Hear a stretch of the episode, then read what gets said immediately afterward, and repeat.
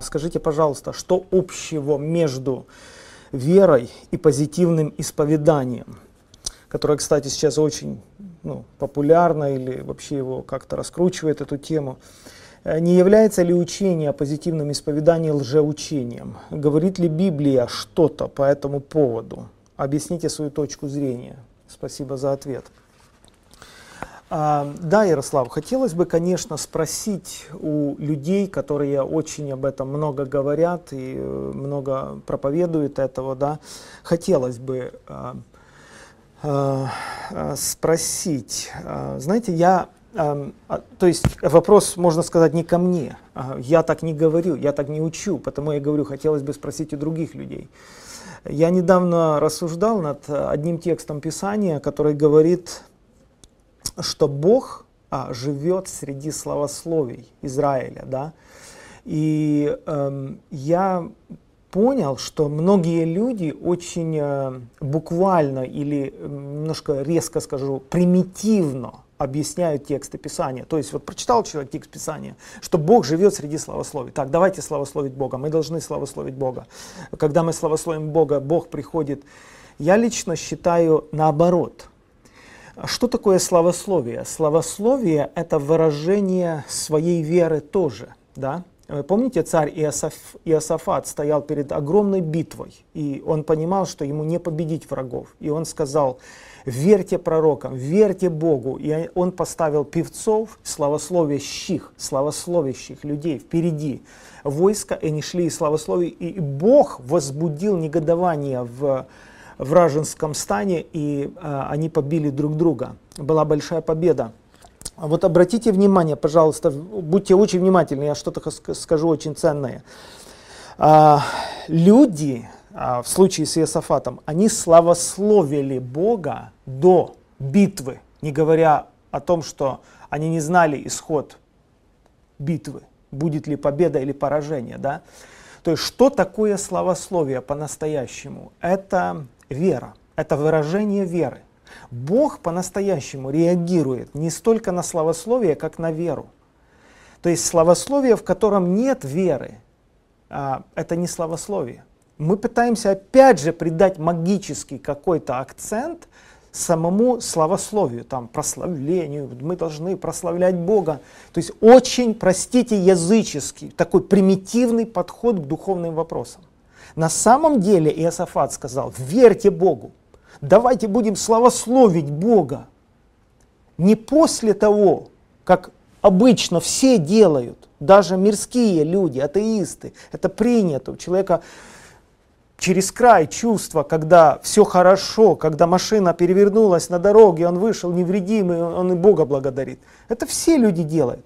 А вера благодарит Бога до всего этого. А вера благодарит Бога всегда. А вера благодарит Бога.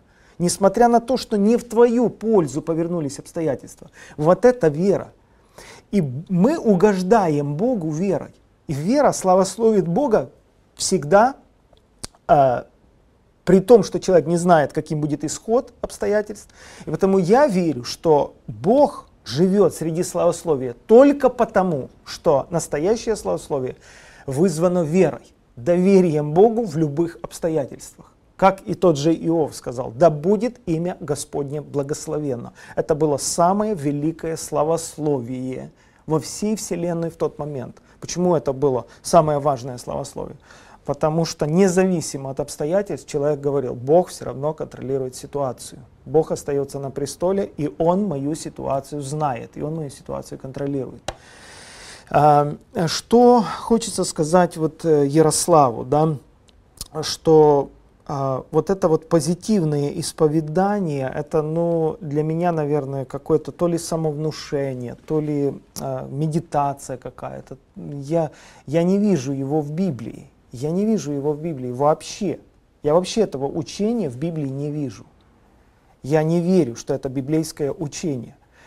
Наоборот, вот мы читаем, например, Анна э, молилась, ее губы еле шевелились, она изливала душу свою. Обратите внимание, почему ее молитва была определяющей, почему Бог услышал ту молитву. Почему Бог услышал ту молитву? Давайте подумаем. Вообще, какие молитвы услышаны? а, потому что там написано, она душу свою изливала перед Богом. То есть, что такое изливать душу? Это душа наполнилась до краев болью, печалью, желанием ребенка, сына, и, а, и полилась через край. И вот то, что потекло э, через край, вот то, что было в ее сердце, вот то, что она не подбирала слов, ее уста только шевелились, это была молитва, которую Бог услышал. От избытка сердца говорили уста. Вот. А когда это не в сердце, а когда это такой, э, как это сказать, расчет, расчет. Я славословлю, Бог приходит, я больше славословлю, Бог больше приходит, я меньше славословлю, Бог меньше приходит. Это, оно, оно так не работает, я не верю в это, в эти формулы. Вот, потому э, э, помните, за что Христос был услышан? За благоговение. Так написано в послании к евреям, 5 главе. Иисус был услышан за благоговение. А, кстати, кстати, он молился с сильным воплем и со слезами. Кому молился? Богу, могущему спасти его от смерти, и был услышан, но от смерти избавлен не был.